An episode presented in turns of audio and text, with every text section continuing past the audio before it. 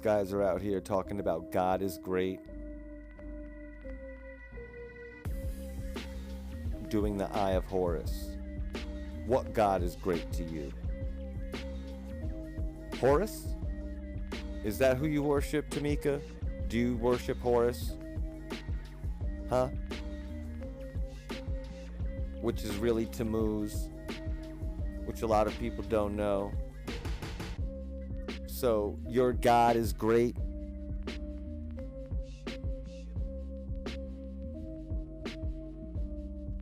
Who is it? Who's your God, Tamika?